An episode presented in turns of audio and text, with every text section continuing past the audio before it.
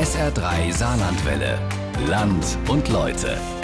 S R drei. Ein Jahr lang geht S R drei Reporterin Katja Preißner immer wieder in den Wald mit einem Förster und Leuten, die wissen, was zwischen den Bäumen wächst und krabbelt. Alle drei Monate meldet sie sich mit einem neuen Bericht und jetzt gibt's Teil zwei, der Wald vom Frühling zum Sommer. Krabbeln ist übrigens das richtige Stichwort. Mit der Wärme kommen auch immer mehr Tiere aus ihren Verstecken. Zumindest solange es nicht zu heiß ist. Also ist die Kollegin auf Safari gegangen in den saarländischen Forst, wo vor allem eine ganz bestimmte Sorte Vierbeiner mit dem armen Förster Hase und Igel spielt. Hier sehen wir eine sogenannte Plätzstelle. Hier hat sich mal ein Reh hingelegt. Das Reh äh, macht, bevor es sich hinlegt und schläft, mit seinem Vorderlauf so eine kleine Stelle hier auf dem, auf dem Boden frei. Stimmt, da ist alles freigelegt. Da legt sich das Reh dann hin und dieses winzig kleine Nadelbäumchen, das ist hier eine Eibe, die ist leider auch hier ziemlich abgefressen schon. Die wird es auch schwer haben, hier mal ein bisschen größer zu werden. Aber dem wird Michael Weber nicht tatenlos zusehen. Einen Teil des Waldes hat er vor den hungrigen Rehen weggesperrt, in sogenannte Hordengatter. Michael Weber ist Förster beim Saarforst, einem Unternehmen des Landes, im Revier Sankt Ingbert Süd. Dazu gehört der Staffelberg am Saarbrücker Flughafen. Ein Laubmischwald, der an diesem kühlen Apriltag noch ziemlich kahl ist. Auf dem Plan für die nächsten Monate steht unter anderem Bäume pflanzen. Ich habe ja auch welche mitgebracht, die wir gleich in die Hordengatter noch einbringen. Wir asten auch Bäume. Moment, was ist Bäume asten? Man sagt ja, das ist astrein, ne? Oh, das, das ist super. Und das kommt aus der Forstwirtschaft, dass ein Stamm keine Äste hat, weil der ja im aufgesägten Brett eventuell ein Loch wäre. Und dann lässt sich das Holz schwerer verkaufen. Man kann so einen Ast rechtzeitig absägen, sodass die Wunde nochmal zuwächst. Aber cleverer ist es, den Wald so anzulegen, dass man gar nicht sägen muss. Die Kunst der Forstwirtschaft ist ja auch die, dass man die Bäume so erzieht, dass sie so viel Licht bekommen, dass sie eine schöne Krone entwickeln, aber nicht so viel Licht bekommen, dass unten der Stamm wieder durch schlafende Knospen austreibt und neue Äste bildet. Und das vermeidet man, indem man mit Licht und Schatten so ein bisschen spielt. Hier ist was. Was guckt denn hier? Ja, sieht aus wie eine Paprikaschote aus dem Boden raus. Ja, die Paprikaschote sollte man allerdings nicht essen. Das ist der Blütenstand eines Aaronstabs, der hier schon voll in Blüte ist. Hier kann man dann erkennen, dieses eine große Blatt, aus dem der Kolben herauskommt, der dann einen bestimmten Duft entfacht und dadurch Insekten anlockt, die gleichzeitig an diesem großen Blatt, das ja glatt ist innen drin, gefangen werden und im unteren Bereich des Aaronstabs in einer Kesselfalle gehalten werden, bis der Aaronstab bestäubt ist. Kommen die Insekten da wieder lebend raus? Ja, ja, die kommen dann wieder lebend raus, wenn die Pflanze verwelkt. Dann ist diese Falle offen und sie können wieder entweichen. Thomas Schneider streift mit mir durch den Wald am Parkplatz auf dem Staffel. Der Biologe gehört zur Delatinia, der naturforschenden Gesellschaft des Saarlandes. Und er hat mit einem kleinen Team die SAKA aufgebaut, die Saarländische Akademie für Artenkenntnis. Ein sogenanntes Förtax-Projekt zur Förderung taxonomischen Wissens mit Geld von Land und Bund. Jede und jeder kann bei der SAKA kostenlose Kurse buchen zu Nachtfaltern, Orchideen, Moosen und Co. Eine Exkursion ins Grüne gehört immer dazu, so wie bei mir. Ich lerne, dass Insekten verdammt gute Augen haben und dass die Pflanzen das nutzen. Blumen, die sehr bunte Blüten haben, werden fast immer von Insekten bestäubt. Und die Windblütigen wie die Gräser, bei denen die Pollen dann durch den Wind verteilt werden, sind natürlich viel weniger auffällig. Alles, was Blüten hat, muss sich jetzt beeilen, bevor das Laub der Bäume den Wald dunkel macht. Hier sind jetzt schon Einzelne unterwegs. Sandra Kraus hat was entdeckt. Das sind Arbeiterinnen, also Späherinnen, ne? Die suchen Nahrung. Und wir suchen ihr Zuhause, den Ameisenhaufen. Auch Sandra Kraus gehört zur Delatinia und zur SAKA, der Saarländischen Akademie für Artenkenntnis. Und sie ist die Vorsitzende der Ameisenschutzwarte im Saarland. Auch eine Arbeiterin wird fünf bis sechs Jahre alt und eine Königin wird ja unglaublicherweise über zwanzig Jahre alt. Und es ist so komplex, was die Tiere auf Lager haben, über das Zusammenleben, über die verschiedenen Ameisenberufe, von Klimatechniker über Jäger, die Verteidigung und Futtersammler. Die Königin wird betreut, die Brut wird betreut. Das ist dann Innendienst, die bleiben auch nur drin und die werden gefüttert. Da bringen die anderen Arbeiterinnen das Futter im Kropf und dann wird das geteilt. Jetzt muss ich nur mal schauen, dass wir nicht am Hügel vorbeilaufen. Ah ja, da vorne, ich sehe ihn schon. Okay. Und zwar in einem Wald bei Bexbach, wo Sandra Kraus sich auskennt. Genau wie auf dem Staffel Laubmischwald. Und wir finden sogar zwei Ameisenhaufen dicht beieinander. Und die dürften auch miteinander verwandt sein. Das ist die kahlrückige Waldameise, die bildet Tochternester.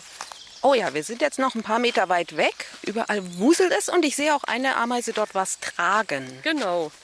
Die hier, die hat jetzt zum Beispiel eine tote Kollegin dabei, die trägt sie aber weg, nicht zum Nest. Wir können jetzt mal vorsichtig... Wir gehen also vom Weg ab und steuern einen dicken schwarzen Knubbel an. Das ist schon ein großer Hügel hier. Also ein Meter ungefähr und es wuselt und es ist voll mit Tannennadeln. Wir sind jetzt auch total aufgeregt, denn hier findet gerade der Hochzeitsflug statt. Wir haben richtig Glück. Ohne Sandra Kraus würde ich das aber nicht erkennen. Für mich wäre das ein Ameisenhaufen mit einer Menge Fliegen drauf. Aber es sind Ameisen mit Flügeln. Sind sie, jetzt ist eine weggeflogen. Das sind Jungköniginnen und junge Drohnen, also männliche Ameisen. Die fliegen jetzt aus zum Hochzeitsflug. Die paaren sich dann in der Luft und die Jungkönigin, die sucht sich dann eine neue Bleibe. Und sobald die dann einen Platz gefunden haben, an dem sie bleiben wollen, gehen die die Flügel abstreifen. Und die Männer, die sterben dann. Die haben auch kein weiterer Zweck als die Paarung, sonst nichts.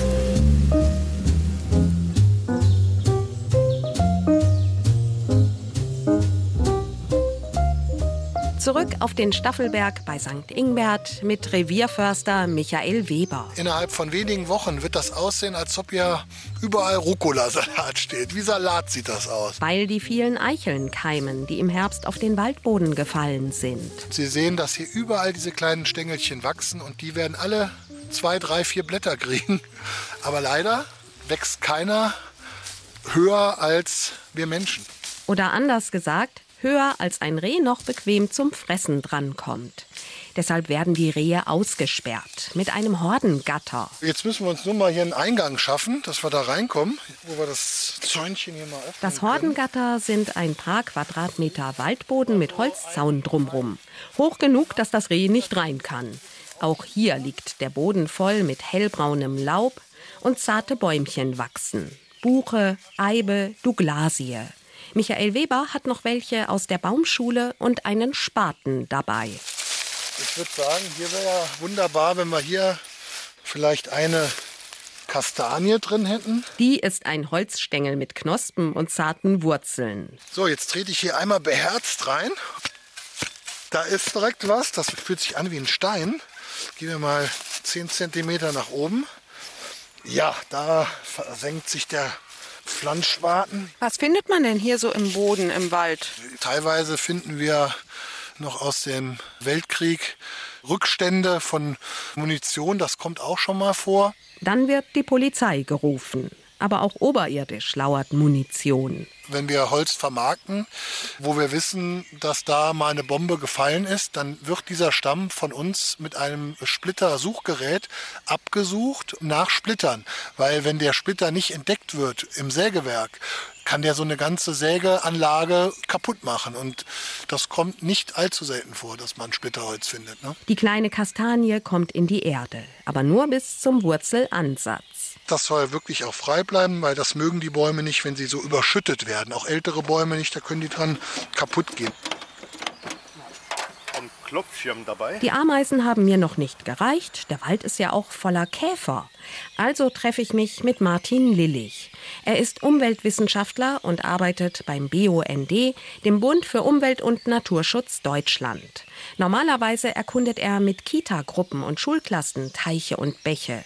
Heute geht er mit mir auf Käfersuche. Aus dem Saarland sind so um die dreitausendfünfhundert verschiedene Käferarten bekannt. Und viele hat er schon mit seinem Klopfschirm aufgefangen. Einem großen, mit weißem Stoff bespannten Ring, wie die Oberseite einer Pauke.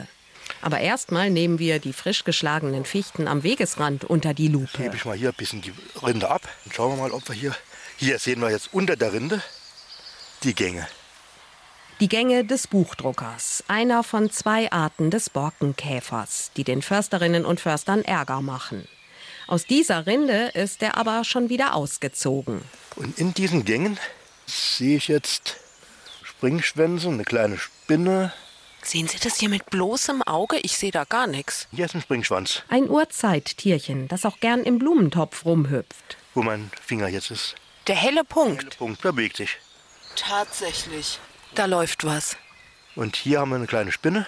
Oh je, wie groß dürfte sie sein? Einen halben Millimeter maximal. Der ist winzig. Naja, unter der Rinde ist auch nicht viel Platz. Obwohl es erstaunlicherweise auch manchmal große Tiere unter der Rinde gibt. Aber hier und heute nicht. Bei acht Grad ist es den Käfern zu kühl. Ich kann schon froh sein, überhaupt einen Käferkenner gefunden zu haben. Wir haben im Saarland fast eine Million Menschen. Und von dieser eine Million Menschen gibt es genau drei, die sich intensiver mit Käfern beschäftigen. Einer davon sind Sie? Und ich bin mit dreiundsechzig Jahren der Jüngste. Wir wissen bald nicht mehr, wie wir rote Listen schreiben können, wie wir naturschutzfachliche Gutachten schreiben können. Es fehlen einfach die Leute. Aber der Grund dazu ist auch selbst gemacht. Wir haben Ende der neunziger Jahre im Saarland an der Universität die organismische Biologie abgeschafft, sodass wir hier seither so gut wie keine Leute mehr haben, die dazugekommen sind und sich mit Pflanzen oder Tieren beschäftigen, und zwar intensiv beschäftigen, so dass sie auch wirklich zu Fachleuten werden.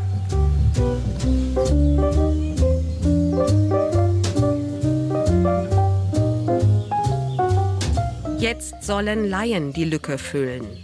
Die vom Land geförderte Saarländische Akademie für Artenkenntnis ist ja eine Art Naturvolkshochschule und die Kurse dort sind begehrt. So, aber es sieht jetzt auch, wir kommen ein bisschen tiefer, ein bisschen trockenere Lagen. Und Thomas Schneider macht das gern, den Blick interessierter Bürgerinnen und Bürger für die Natur schärfen. Dafür kommt jetzt ein Zeiger von nährstoffarmen Böden, der auch schon anfängt zu blühen. Das ist der Besenginster, die Brümme. In Saarbrücken bekannt durch die Goldene Bremm. Die Goldene Bremm ist eine Region, wo früher eben die Besenginster in großen Mengen existierten, wie ein brennender Busch. Wir sind schon ein gutes Stück vom Staffelberg durch den Wald Richtung Tal gelaufen. Oh, was ist das denn? Das sieht ja hübsch aus. Wasser plätschert an einer Sandsteinwand herunter. Die Felsen sind überzogen von einem wunderschönen Lebermoos, das jetzt hier auch gerade frisch austreibt. Das hellgrüne? Das hellgrüne. Grüne, das über den Fels kriecht, das ist Zonocephalum conicum. Da hätte ich jetzt gedacht, das ist eine Blattpflanze, weil das ja. Sieht aus, das sind alles so grüne Blättchen, aber ja, es ist trotzdem ein Moos. Das ist ein Moos, ein Lebermoos. Ich hole mal eins gerade bei, da muss ich jetzt hier runterkrabbeln und ein bisschen vorsichtig sein, damit ich nicht zu sehr ins Wasser trete. Und wieder hoch. Na, so, und dann sieht man, wenn man diese Pflanze anschaut, dass die auf dem Boden liegt mit einer großen Fläche, und wenn man sich die genau anschaut, hat die eine Felderung. Mit der Lupe sieht es aus wie ein Vulkan. Und wenn man die Blättchen zerdrückt, steigt ein Duft auf. So ein bisschen pulverig, ja. Schwer zu beschreiben. Tatsächlich, ja, es riecht. Ätherisch. Auch Förster Michael Weber gibt sein Wissen gern weiter. Sein Begleiter an diesem Morgen heißt Matteo, ist vierzehn Jahre alt und Schülerpraktikant im Revier Sankt Ingbert Süd. Ist ganz cool, macht Spaß, ist abwechslungsreich. Gestern habe ich jetzt Polter vermessen und eingetragen. Das sind die Holzhaufen am Wegesrand. Und vorgestern hat mir Michael das Revier gezeigt. Ist das groß? Ja, sehr groß. Und der Frühling ist eingezogen. Nach dem vielen Regen hat die Sonne ihr Werk getan. Wie wir jetzt sehen, ist die grüne Hölle ausgebrochen. Man kann zum Teil keine fünfzehn Meter gucken. Freut sich Michael Weber über die dichte Wand aus Laub. Im Herbst wurden hier ein paar Bäume gefällt. Nur an diesen Stellen fällt Licht auf die Erde. Jetzt haben sich hier durch diese Öffnungen im Kronendach neue Möglichkeiten für andere Bäume ergeben. Also wir haben eigentlich hier auf dem Bild so drei Generationen Bäume stehen. Die richtig dicken, alten, großen. Dazwischen so ein paar etwas dünnere Bäume. Hier sind das Buchen. Die ragen zwar zum Teil schon fast so unter die Krone, aber sind deutlich jünger. Und dann haben wir eine dritte Schicht hier unten, das ist die Verjüngung. Und das Miteinander der Generationen ist was Besonderes. Man wollte weg vom alten Modell, wo nur eine Generation pro Fläche wuchs und komplett kahl geschlagen wurde. Die Bäume, die auf dem Staffel geschlagen werden, sind Einzelbäume, unregelmäßig übers Revier verstreut. Und noch was taucht in unregelmäßigen Abständen auf. Hier sieht man nochmal so ein Ende von so einem Laufgraben, ne? Die ziehen sich hier immer so lang. Schützengräben aus dem Zweiten Weltkrieg. Einen guten Meter tief und kurvig. Die sind gerade auch bei mir hier im Revier vom sogenannten Westwall noch sehr gut zu erkennen. Auch die Explosionskrater, die sind überall zu finden. Zum Beispiel anderthalb Kilometer Luftlinie vom Staffel Richtung Ensheim. Dort findet sich noch eine andere Kriegsspur im Wald. Die zeigt mir Paul Burgard, Historiker im Landesarchiv in Saarbrücken. Ja, es ist ein besonderer Ort. Wenn man einfach hier durch den Wald spaziert, denkt man auch nicht, dass in the middle of nowhere, könnte man sagen, so ein Friedhof ist. Richtig gehört. Ein Friedhof mitten im Wald. Der Ehrenfriedhof Triebenberg. Angelegt quasi fast wie so ein Kirchenschiff, wenn man sich das hier anschaut. Ja, mit dem Kreuz in dem Altar vorne, den Gedenktafeln mit den Namen der Soldaten. sechsundfünfzig Granitsteine, auf denen auch der Heimatort und der militärische Rang stehen. Uerdingen, Wuppertal, Herten, Königsberg. Also Königsberg wirklich sehr, sehr weit entfernt. Und da hinten liegt auch ein Reiter, ein Reiter aus Tirol. Ich glaube, die Ältesten waren vierzig. Und der Rest sehr jung, meistens eben Anfang ihrer zwanziger Jahre. Ich glaube, einer hatte gerade seinen achtzehnten Geburtstag erst gefeiert. So werden natürlich dann hier auch Biografien verheizt worden sein, anders kann man es nicht nennen. Die Toten sind schon lange umgebettet nach Weißkirchen, aber der Ort ihres Todes wird bis heute gepflegt. Offizielles Sterbedatum, der siebzehnten März neunzehnhundertfünfundvierzig. Ja, hier haben sich so die letzten dramatischen und schlimmen Kapitel des Zweiten Weltkriegs und des Naziregimes im Saarland zumindest abgespielt. Im März neunzehnhundertfünfundvierzig standen die Amerikaner quasi schon vor der Haustür. Es gab eine Großoffensive der Amerikaner, auch auf die Stellungen, die hier noch von der Westwallbefestigung waren, auch hier oben auf dem Triebenberg. Ziemlich exponierter Ort, weil sie von dort aus die Umgebung strategisch überblicken können. Und es auch schon den Flughafen in Ensheim in der Entstehungsphase gab. Also auf den Lageplänen der Amerikaner ist tatsächlich der Airport schon eingezeichnet. Kann gut sein, dass man auch deswegen hier mit besonderer Macht vorging. Es fanden ja sogar Bombardierungen statt hier auf dem Triebenberg. Also das kann man sich vorstellen, dass damals im wahrsten Sinne des Wortes die Hölle hier oben los war. März neunzehnhundertfünfundvierzig. Dass die deutschen Truppen zu diesem Zeitpunkt noch kämpften, erzählt noch was über den Zweiten Weltkrieg.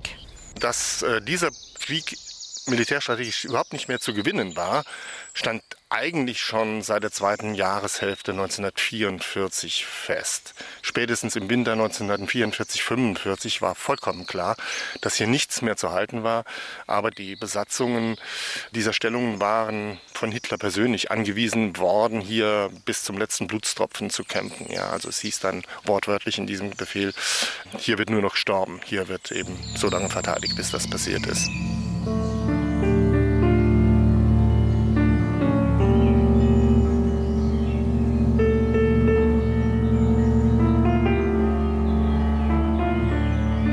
Übrig geblieben sind nicht nur Gräben, Krater und der Ehrenfriedhof, sondern auch jede Menge Bunker, die verfallen und verwittert im Wald auftauchen. Auch Martin Lillig vom B U N D kennt sie. Die Bunker bestehen aus Beton, das heißt basische Stoffe und Sauerstoffe direkt zusammen. Und dort können zum Beispiel eine ganze Menge unterschiedlicher Arten an Flechten wohnen. Für Wildkatzen zum Beispiel oder andere Tiere sind die Bunker oftmals Unterstände, auch Plätze, wo sie Jungen großziehen können und solche Dinge. Für die Fledermäuse manchmal wichtig als Winterquartier, wenn die Bunker noch nicht gesprengt sind.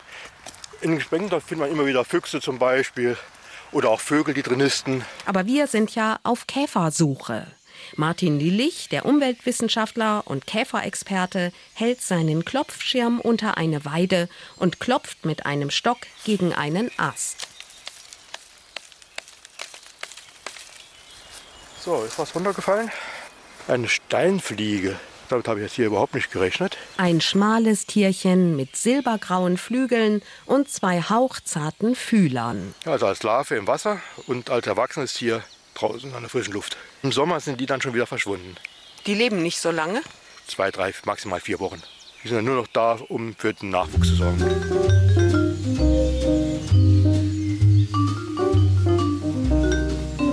Die Ameisen in Bexbach sorgen derweil für Nachschub. Die Blattlauskolonien, die befinden sich in den Kronen der Bäume. Und da können wir auch mal darüber gehen, denn da gibt es einen Futterbaum, das ist eine Fichte. Erklärt Sandra Kraus, Ameisenhägerin, Vorsitzende der Ameisenschutzwarte des Saarlandes und hauptberuflich Mitarbeiterin der Saarländischen Akademie für Artenkenntnis. Die erwähnte Fichte im Wald steht ein paar Meter vom Ameisenhügel entfernt und ist quasi die Ranch der Tierchen. Das ist eine Ameisenstraße, die am Baum hochgeht. Tatsächlich, die ganze Rinde, wenn man genau hinguckt, sieht man, überall krabbelt es. Die gehen jetzt also nach oben, melken da oben ihre Blattlauskolonien und kommen wieder runter. Und suchen natürlich auch noch nach Insekten da oben. Das wird dann gleich mitgenommen. Ein Futterbaum mit Blattläusen gehört zu jedem Ameisenhügel. Da gab es also auch schon wissenschaftliche Untersuchungen, dass man die Ameisen gewogen hat. Die, die hochgingen und die, die runtergingen und kam dann auf die unglaubliche Menge von fünfhundert Litern an Honigtau, die so ein großes Volk über Sommer braucht. Wir beenden unseren Besuch am Hügel und klopfen uns so gründlich wie möglich ab, um nicht zu Hause noch lebende Souvenirs mit sechs Beinen zu finden. Tja, dann habe ich so schon öfter eine Glas gemacht und bin zurückgelaufen. Ja, springst da nicht über mich, ne? Ich meine, das ist ja jetzt nicht der ihr Schuld, dass ich die da bei mir habe, ne? Und dann das Wetter, das ist natürlich für uns Förster ein Segen. Michael Weber meint den vielen Regen in diesem Frühjahr. Die gepflanzten Bäume, die wurden jetzt richtig schön im Wurzelwerk noch mal eingeschlemmt. Ein letzter prüfender Blick auf die Jungbäumchen im Hordengatter. Da wächst mal zwei, drei Buchen drin. Natürlich die Eichel, unser Hauptziel, Brombeere, Himbeere, bestimmt fünfundneunzig Prozent an Verjüngung ist Eiche und das ist natürlich top.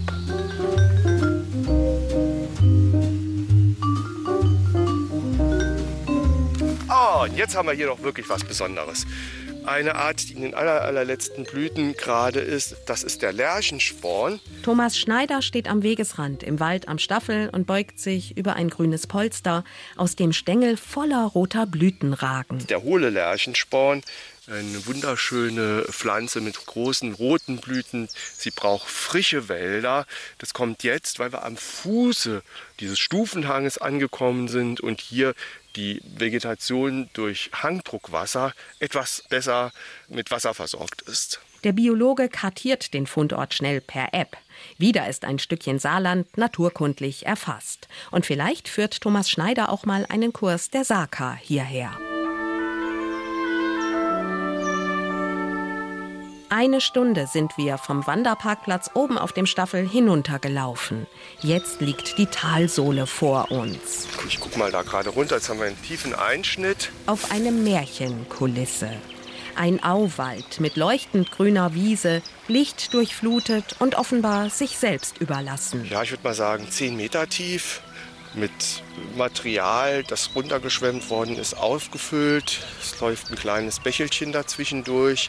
Sehr viel Bäume sind hier umgestürzt. Es ist kaum ein Durchkommen in diesem Bereich. Außer für uns. Ein paar Minuten später stehen wir mittendrin und entdecken zarte Blüten von Günsel, Ehrenpreis und wieder die Blüte des Lärchensporns. Auch die ist in drei Wochen nicht mehr zu sehen. Dann ist alles hier weg. Dann dominieren die Brennnesseln, die jetzt ganz jung erst aufkommen. Wenn wir im Sommer noch mal hinkommen, blüht der Wald, siehst, dann wird sich der Blühaspekt an dieser Fläche völlig verändert haben. Aber selbst wenn weniger Blüten da sind, wird's im Sommer nicht langweilig. Das hat der Wald am Staffel auch diesmal wieder gezeigt. Alle paar Meter anderes Licht, andere Böden und anderes Grün. Ich hatte geahnt, dass es viel zu sehen gibt. Aber nicht so viel.